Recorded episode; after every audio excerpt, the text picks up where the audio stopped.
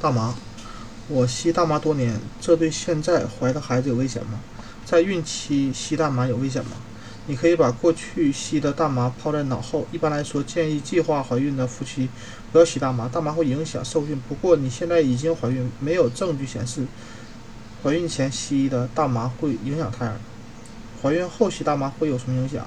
现在的研究尚无可靠的结论。这是因为在孕期吸食大麻的准妈妈通常还有其他孕期危险行为，比如吸烟、饮酒，不定期接受孕期护理。当宝宝发育不良时，很难判断是否由大麻引起的。有些研究显示，经常吸食大麻的与胎儿过小有关；有些研究则没有发现这一关系。也有一些研究认为，儿童注意力及学习缺陷或行为紊乱与母亲在孕期吸食大麻、吸食了大麻有关。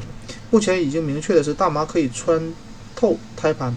孕妇吸食大麻，就相当于肚子里的宝宝也在吸食大麻，而且没有证据啊，没有确切证据证明孕期吸食大麻完全安全，反反而有证据表明吸食吸大吸食大麻对宝宝危害很大。